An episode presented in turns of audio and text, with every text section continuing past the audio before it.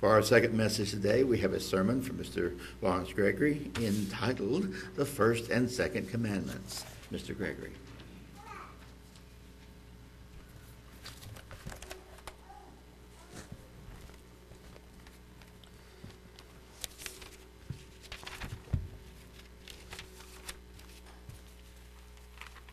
Good afternoon, everyone. A few weeks ago, Steve had a sermon on keeping the commandments. And this was a good lead in to today's message. After 40 years of Sabbath messages, uh, in recalling, I don't remember speaking specifically about the first and second commandment, even though I've touched on all of the commandments, uh, touched on them at different times and different messages. But uh, that's the title of the message today the first and second commandments. And uh, I would like to open with a scripture in the New Testament, which will be opening and closing reference in 1 John. Let me back up a little bit here. 1 John, the fifth chapter, verse 21 says, Little children, keep yourselves from idols. Amen. That's the opening verse today, and it'll be the closing verse. Now, the law of God, the Ten Commandments, the first commandment, let's go back to Exodus, the uh, 20th chapter. First, before that, let's stay in the New Testament to James, the second chapter. I want to go there. James 2, verse 10. Back up just a little bit to James 2:10.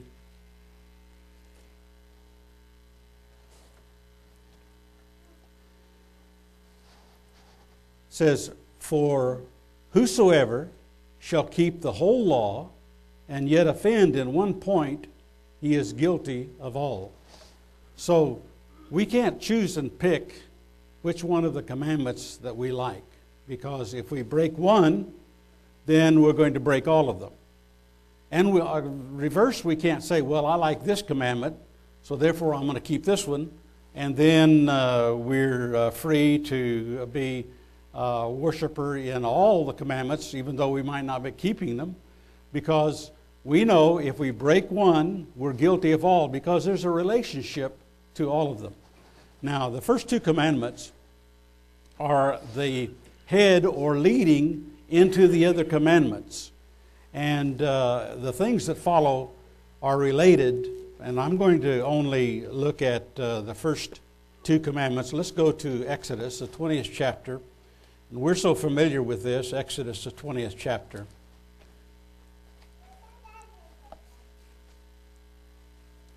And God spake all these words saying, I am the Lord your God, which have brought you out of the land of Egypt, out of the house of bondage. Then we know that these commandments later were written on two tables of stone, were given by God to Moses. So they're codified, and here we have uh, in the remaining verses here of uh, part of the, this chapter, we have the Ten Commandments listed. The first is, You shall have no other gods before me. Very clear. We're not to have any other gods in place of or instead of God. He is to be the only God that we know and observe and worship. And the second commandment is related to that. You shall not make unto you any graven image or any likeness of anything that is in heaven above, or that is in the earth beneath, or that is in the water under the earth. You shall not bow down yourself to them, nor serve them. For I, the Lord your God, am a jealous God, visiting the iniquity of the fathers upon the children unto the third and fourth generation of them that hate me, and showing mercy and thousands of them unto thousands of them that love me and keep my commandments. we remember Steve talking about this keeping the commandments, the significance of guarding and observing the commandments. But here, these two commandments are linked together as the beginning of the other ten. And uh, we see here, just for example, this word uh, that is translated, uh, I am jealous. That word is also translated zealous. The same word applies both in Old Testament and New Testament. So, zealous or jealous, a, a God that is concerned, that is really uh, looking out for, and uh, is concerned about the worship that we give Him, is very important. And we're not to make any kind of uh, other graven image. And we know the scriptures, there are a lot of scriptures in the Bible that uh, show about the construction, the building of wood and stone and out of different uh, representations, uh, God. And we're going to look at that here as uh, the first part of this message that we look at here in the uh, object of our worship. And we'll look at the manner of worship and then worship itself later. But the first is the object of our worship. Let's go back to the New Testament, and we want to look here in 1 Corinthians 8, chapter. 1 Corinthians 8, beginning in verse 4.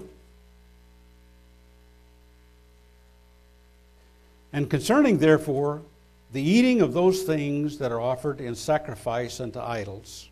We know that an idol is nothing in the world and that there is none other God but one.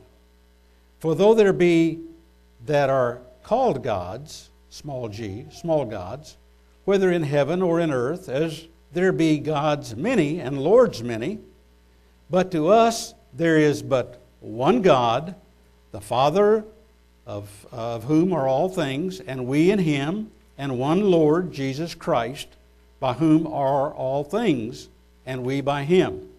So there's one God, and that one God, we know, consists of two beings, the Father and Jesus Christ. And only those two beings. Now they have a, they are spirit, and they have a spirit, they have a mind, they have a power, they have a force. We've explained many times the pagan uh, doctrine of the Trinity, and we're not going to get into that today, but uh, we want to understand that there is one God who is the creator of all things. Now let's go back to Jeremiah, the 10th chapter. We're so familiar with uh, that uh, scripture, we haven't uh, looked at it much this year, uh, especially about the only time we most people look at it is around Christmas time when they see that uh, in reference to the Christmas tree or the decorations, they think. But uh, I want to read uh, from uh, the Jeremiah the tenth chapter, beginning in verse ten. But the Lord is the true God; He is the living God, and an everlasting King. At His wrath, the earth shall tremble, and the nations shall not be able to abide His indignation. Thus shall you say unto them, The gods that are not, that have not made the heavens and the earth, even they shall perish from the earth and from under these heavens. He, that's God, He has made the earth by the power. He has established the world by His wisdom and has stretched out the heavens by His discretion. When He utters His voice, there is a multitude of waters in the heavens, and he causes the vapors to ascend from the ends of the earth. He maketh lightning with rain, and bringeth forth the wind out of his treasures. Every man is brutish in his knowledge. Every founder is confounded by the graven image, for his molten image is falsehood, and there is no breath in them. They are vanity and the work of errors. In the time of their visitation, they shall perish. The portion of Jacob is not like them, for he is the former of all things, and Israel is the rod of his inheritance. The Lord of hosts is his name, showing the superiority of God over the idols. He is before, he is the former. Oh, before, he was in the beginning was only God. Then he began to create, create the angelic world. Then he began to create the physical world that we know.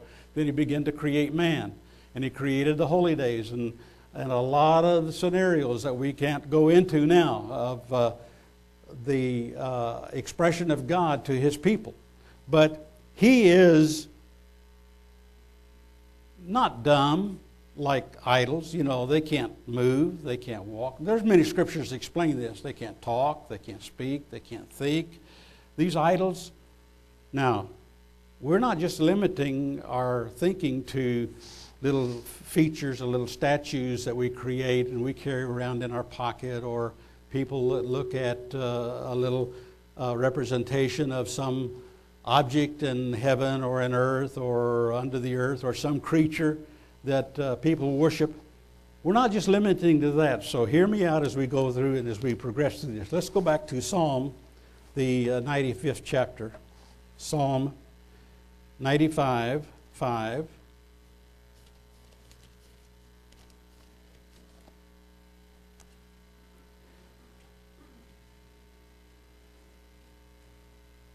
O come, let us worship and bow down. Let us kneel before the Lord our Maker. God our Creator, God our Maker.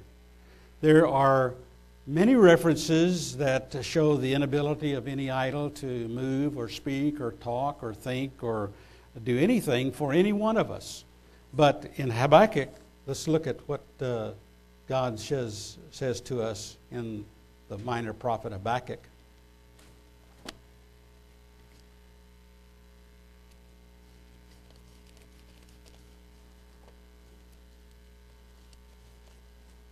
The second chapter, verse 18 through 20. What profits the graven image that the maker thereof hath given it, hath graven it? The molten image and a teacher of lies, that the maker of his work trusteth therein to make dumb idols? Woe unto him that saith to the wood, Awake, to the dumb stone, Arise, it shall teach. Behold, it is laid over with gold and silver, and there is no breath at all in the midst of it. But, contrasted to these no matter how beautiful or how ornate or how richly engraved or how uh, much covered with gold or silver or how beautiful it is, but the Lord is in his holy temple. Let all the earth keep silence before him.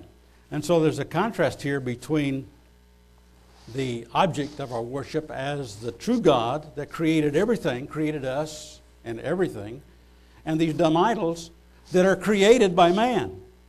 How stupid is that? Uh, who, who would think that they could create something and that be their God? But there are many nations, like the Bible says, many nations. In fact, the Bible even says that Israel has made more gods to itself than cities. And you look in the Bible about, we're not going to do that, but about all the names of all of those foreign pagan gods that Israel adopted to itself. Now, the second commandment is covered in the concern of our manner of worship. Notice in 1 Corinthians back in the New Testament, 1 Corinthians, the 10th chapter, and verse 14. Here's instruction, very brief, very small, very short to us. Wherefore, my dearly beloved, flee from idolatry. So we're instructed as Christians to flee from it, to get away from idolatry. And in Ezekiel, the 14th chapter, verse 1 through 8, Ezekiel 14, 1 through 8. Then came certain of the elders of Israel unto me and sat before me. I'm going to read off of the script there. And the word of the Lord came unto me, saying, Son of man, these men have set up their idols in their heart and put the stumbling block of their iniquity before their face.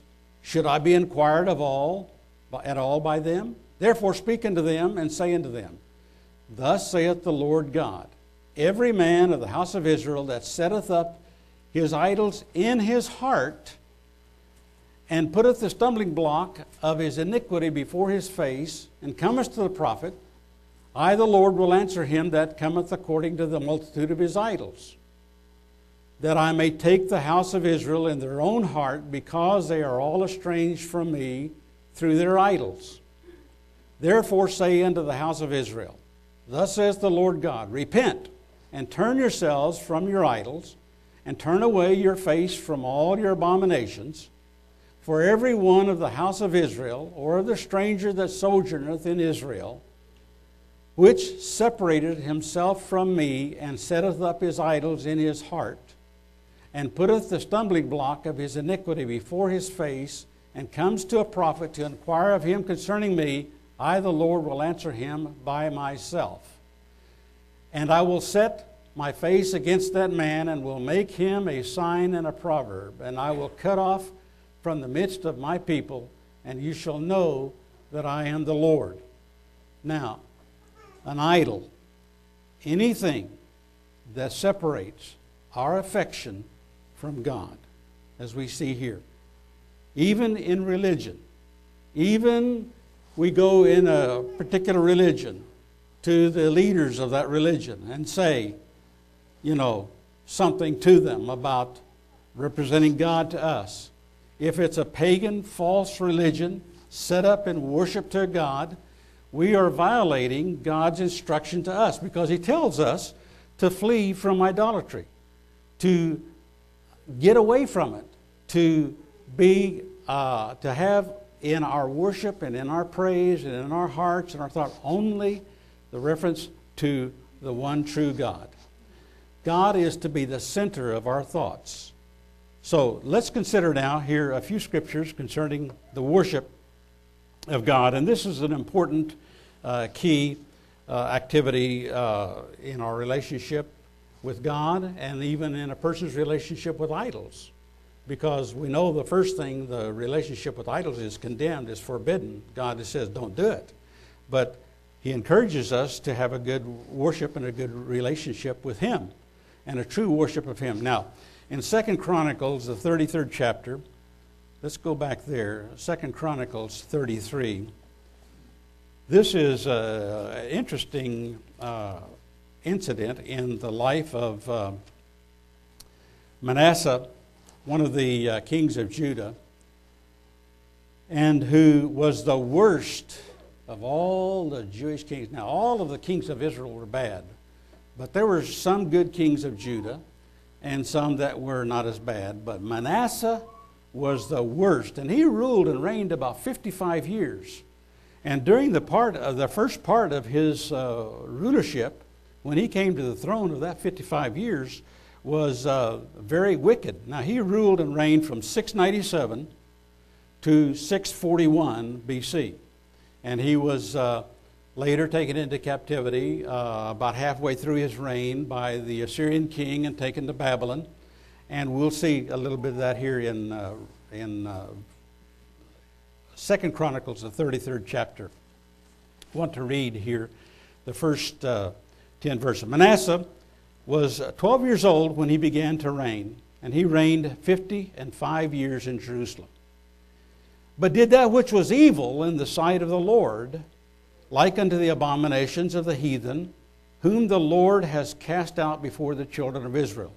For he built again the high places which Hezekiah his father had broken down and he reared up altars for Baalim, and made groves, and worshipped all the host of heaven, and served them. Also he built altars in the house of the Lord, whereof the Lord had said, In Jerusalem shall my name be forever. And he built altars for all the host of heaven in the two courts of the house of the Lord. And he caused his children to pass through the fire in the valley of the son of Hinnom. Also, he observed times and used enchantments and used witchcraft and dealt with a familiar spirit and with wizards. He wrought much evil in the sight of the Lord to provoke him to anger. And he set a carved image, the idol which he had made in the house of God, of which God had said to David and to Solomon his son, In this house and in Jerusalem, which I have chosen before all the tribes of Israel, will I put my name forever. Neither will I any more remove the foot of Israel from out of the land which I have approved, appointed for your fathers, so that they will take heed to do all that I have commanded them, according to the whole law and the statutes and the ordinances by the hand of Moses. That was God's ideal. If they obeyed him completely, he would protect them and they wouldn't be uh, going into captivity in the future. So Manasseh made Judah and the inhabitants of Jerusalem to err and to do worse than the heathen, whom the Lord had destroyed before the children of Israel. So look what Manasseh did, the evil that he did. Now, he was 55 years ruling and reigning over Israel. But something happened about midway through his uh, rulership. The Lord spake to Manasseh and his people, but they wouldn't hick, they wouldn't hearken, they wouldn't listen. Wherefore the Lord brought upon the captains, upon them, the captains of the host of the king of Assyria, which took Manasseh among the thorns, and bound him with fetters, and carried him to Babylon. When he was in affliction, he besought the Lord his God, and humbled himself greatly before the God of his fathers, and prayed unto him. And he was entreated of him, and heard his supplication, and brought him again to Jerusalem into his kingdom. Then Manasseh knew that the Lord, he was God. Now, after this, there's more uh, to what uh, Manasseh did and how God restored him and blessed him in the end time. But here, here was one of the, the most wicked, evil man that ever lived. But he repented, and God restored him and blessed him. And then he did good. He tore down all the things, he changed all of the evil that he had done he took that out and got rid of it. And he became, in the end, one of the uh, better, in the end of his life, a better king of uh, Judah. And then his son Amon became wicked. And then Amon's son, Josiah, became very good.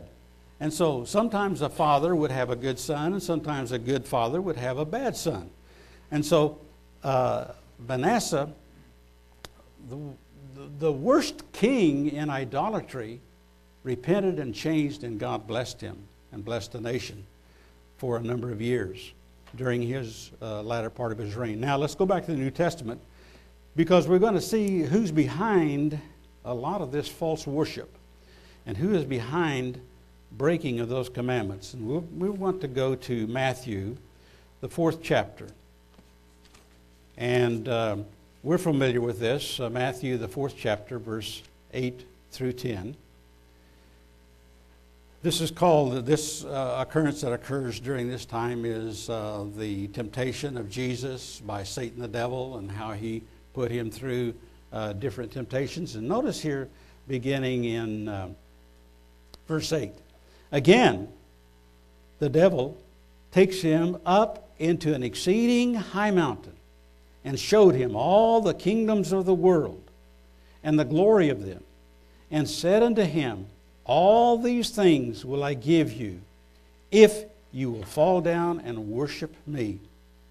Then said Jesus unto him, Get thee hence, Satan, for it is written, You shall worship the Lord your God, and him only shall you worship. Then the devil leaves him and behold, angels came and ministered unto him and encouraged him. So Jesus told the devil, Get out of here. Worship God and Him only.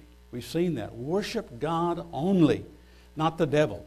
Now, uh, you see uh, the influence of Satan over all of these nations and how he appealed, tried to tempt Jesus to well, J- Jesus already is a creator, and he knew what was going to happen in the future and uh, his kingdom that was going to come and all the things, and, and we don't want to go into all of that. But the devil thought that he could tempt Jesus by all the glory of all of these physical things. But Jesus told him, Get out of here, worship God only. Now, in uh, Matthew, the 14th chapter, um, we want to. Um, Go to verse 33, Matthew 14 33.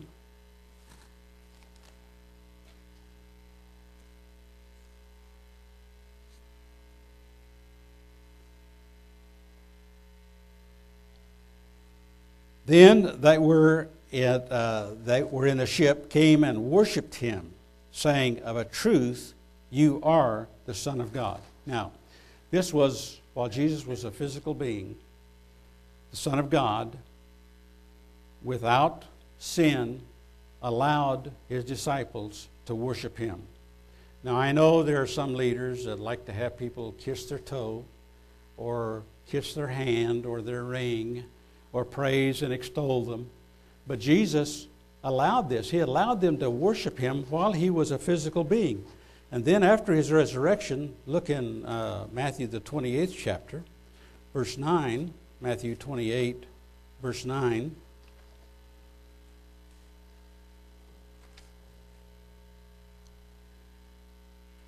As they and as they went to tell his disciples, behold, Jesus met them all, saying, All hail. And they came and held him by the feet and worshiped him. So they worshiped him after his resurrection. They worshiped him before his resurrection. Now, we worship God, and originally in the early centuries of this uh, time after Jesus' resurrection, when the apostate church began to have its influence and art began to grow, then they began to make representations of Jesus a long haired, bearded, many times like portrayed in some of the movies, if you watch some of those, dirty. But Jesus wasn't like that. He wasn't portrayed as a Italian looking, long haired, long bearded, dirty man. He had short hair. He might have had a beard. But he was clean. Wouldn't he have been clean? Wouldn't have been dirty like they say in some. I see some of the commercials of advertising some of these movies, and they show him so dirty and filthy. I don't want to see that. But we know that it's a shame for a man to have long hair. And Jesus wasn't an Italian, was he? He was from Judah. He was a Jew. Now, some Jews are light, some are dark, some are freckle faced. I know some Jews that are blonde hair, white, you know, white as you and I, kind of freckle faced, and they're Jews. And then there's some Jews that are very dark complexion, and there's reason for that out of Judah because there were different uh, children of uh, Judah. But we don't know what Jesus looked like, do we? Now, we know when we pray to the Father and Jesus, we have a glorified representation we don't know what he looks like, so we don't use that picture, we don't use that statue when we pray to Jesus because he's glorified. We don't know what he looks like now as a glorified being. But we do know that there is a being there, a spirit being, radiant, glorified. We know the Father is radiant and glorified. And so we can pray and we can worship them and we can praise them and extol them without having in our mind a physical statue or a picture that is portrayed by an apostate uh, church and is a very uh, relevant in the world today. Now, let's go, let's continue on with this uh, false worship here in Revelation, the 13th chapter. I've got a few uh, references here in Revelation that I want us to uh, just remind us as we look at this in Revelation, the 13th chapter, verse 4 through 8. And this is the whole world. It says, And they worshiped the dragon, which gave power unto the beast. And they worshiped the beast, saying, Who is like unto the beast? Who is able to make war with him? And there was given unto him a mouth speaking great things and blasphemies, and power was given unto him to continue forty and two months. And he opened his mouth in blasphemy against God, to blaspheme his name and his tabernacle, and them that dwell in heaven. And it was given unto him to make war with the saints, and to overcome them. And power was given him over all kindreds of tongues and nations. And all that dwell upon the earth shall worship him, whose names are not written in the book of the life of the Lamb slain from the foundation of the world. If any man has an ear, let him hear. Listen, we've got two ears, don't we? So we listen to this. The devil has conceived, cons- has conspired with the whole world to worship him. He wants that. That's what he tried. He tried to get Jesus to worship him. And he loves it when mankind worship him, whether they do a representation to an idol or to him. But anything that separates or diverts our worship from the true God into another representation or a lie is idolatry. And we can't do that. We have to stay faithful to God. Now, continuing on here in Revelation, the 20th chapter, well, first, uh, Revelation 19. I have four references here in Revelation. Revelation 19, verse 19 through 20. I'm having to cut some of this uh, short here, so we'll just uh, read in Revelation 19, 19 and 20. And I saw the beast and the kings of the earth and their armies gathered together to make war against him that sat on the horse and against his army, against Christ and his army. And the beast was taken, and with him the false prophet that wrought miracles before him, with which he deceived them that had received the mark of the beast, and them that worship his image. These both were cast alive into a lake of fire, burning with brimstone. Now, notice the devil diverts the uh, worship and the praise and the adulation and, and the reverence toward this beast power. Satan is behind this beast power that we know later is going to rise up in Europe and is going to uh, do battle and put to death many, many righteous. You know, uh, it was said earlier that uh, it's hard to be a Christian in America, and it's getting harder, isn't it? And around this world, uh, antagonism to Christians is increasing, and death, and the devil is happy to see all of the opposition to Christ and to his name and to Christianity and the persecution and opposition that's occurring. Revelation, the 20th chapter, verse 4, while we're here. Two more references. Revelation 20, verse 4. And I saw thrones, and they sat upon them, and judgment was given unto them. And I saw the souls of them that were beheaded for the witness of Jesus and for the word of God, and which had not worshipped the beast, neither his image, neither had received his mark upon their foreheads or in their hands, and they lived and reigned with Christ a thousand years. So here's a great promise and a great uh, reward to those who resist worshiping the devil, worshiping the idols, worshiping the beast power. Those who separate themselves to God and only worship Him are going to be in the first resurrection, are going to serve Him, are going to be kings and priests with Him a thousand years and uh, for all eternity.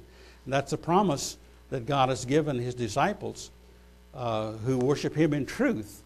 But those who worship the devil are going to be thrown in a lake of fire and cease to exist. In uh, Revelation, the 22nd chapter, verse 9, almost the last verse in the Bible here, Revelation 22, verse 9, then said he unto me, See you do it not, for I am your fellow servant. Now, this was uh, an angel that uh, was uh, appearing to John the Baptist as he was writing up to, to the Apostle John, pardon me, the Apostle John as he was writing the book of Revelation. And uh, John fell down and was caught up in all the excitement, but the angel was telling him, Don't worship me, for I am your fellow servant and of your brethren the prophets and of them which keep the sayings of this book. Worship God. Don't worship an idol. Don't worship a representation.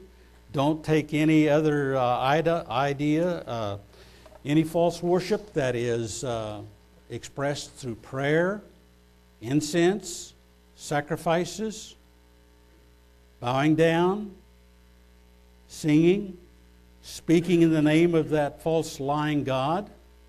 All of that is condemned in the Bible. Terrorism that uses a religion to foster its own beliefs, supposedly to a God that is not the true God, is condemned by the Bible. And so we're told to worship God only. Now, a couple of things that I've written down as we consider here. Many, many consider God as an austere, hard taskmaster. But he's not that.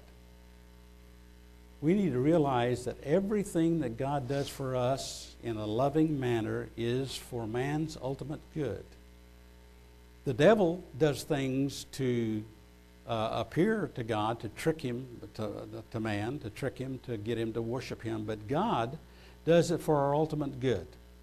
He has standards, He has demands that we follow, and these Ten Commandments that are called in the Bible are actually, if you look in the Hebrew, the word is the ten words. These ten words, or Ten Commandments, are very important. They're succinct, they're clear, they're stated uh, very clear in His expectation for man. There's not a lot of confusion about them. There are uh, other uh, terms that we use uh, for idols like uh, fairies or uh, genies or a deity or uh, a lot of the biblical names that God has uh, established uh, in the scriptures that men follow and they worship and they set up gods, set up those idols as, as their God, but he condemns them. Now, as I said at the beginning, there are many, many scriptures we haven't even touched on today concerning all the Ten Commandments. For example, we continue to hear this exclamatory phrase, Oh my God. How many times? Oh, I just groan when I hear that. Now, that's a direct violation of the third commandment. Don't take God's name in vain. But it's also a violation of the first and second commandment. So we can begin to see the relationship. How many of you heard that phrase? Oh my God, oh my God. It's like, don't they know anything else to say? It is, my God, oh my God uh, a violation of the third commandment directly, but is related, as I said, to the other uh, two. Now, as Christians, we don't worship idols. We don't have uh, stone representations, wood representations, uh, ceramic, persons, pictures, items of religious leaders, uh, prominent persons, programs like one of the prominent programs on TV that I don't watch, never watched it, but I've seen it advertised, is American Idol. And uh, when, uh, oh, a couple of days ago, we were at Reasor's grocery store, and I was talking to one of the uh, older managers, and he was there by the meat uh, department. And uh, I know this man is uh, from Brooklyn, but he's been in Oklahoma for 30 some years. And we were talking about the comparison of, between uh, New York and uh, United States. And this other guy, one of the meat men, said he was from the Bronx. And there were a couple of young guys there uh, that were listening in to our conversation. And I said, Oh, you probably remember the Bowery Boys. How many of us remember the Bowery Boys? Movies about the Bowery Boys. Okay, uh, we watched that, but we didn't make heroes or, or uh, movie idols out of those we had a lot of fun, uh, and those young guys, they didn't know who the Bowery Boys were. But some of us old fogies, we knew who, uh, who the Bowery Boys were. And if you ever have a chance to see some of those old uh, black and white uh, movies, uh, you might want to uh, tune in and see some of those. But the modern day times they make idols out of movie stars and uh, hero worship and uh, uh, representations of uh, individuals that they worship and extol, not just to have you know a, good appreciation for them or what they've done. Now, God is um, glorified today, and we don't have when we pray or praise Him or worship or sing to Him we don't need an idol. We don't need a representation of a false Jesus, a false God. We can bow down, we can praise Him, we can worship Him, we can follow Him, we can uh, obey Him, knowing that in the future we're going to see Him as He is, we're going to be as He is, we'll see Him as He is. But right now, we don't uh, know that. So, Uh, in closing, uh, our first scripture at the beginning was uh, Little children, keep yourselves from idols. And the last word is Amen.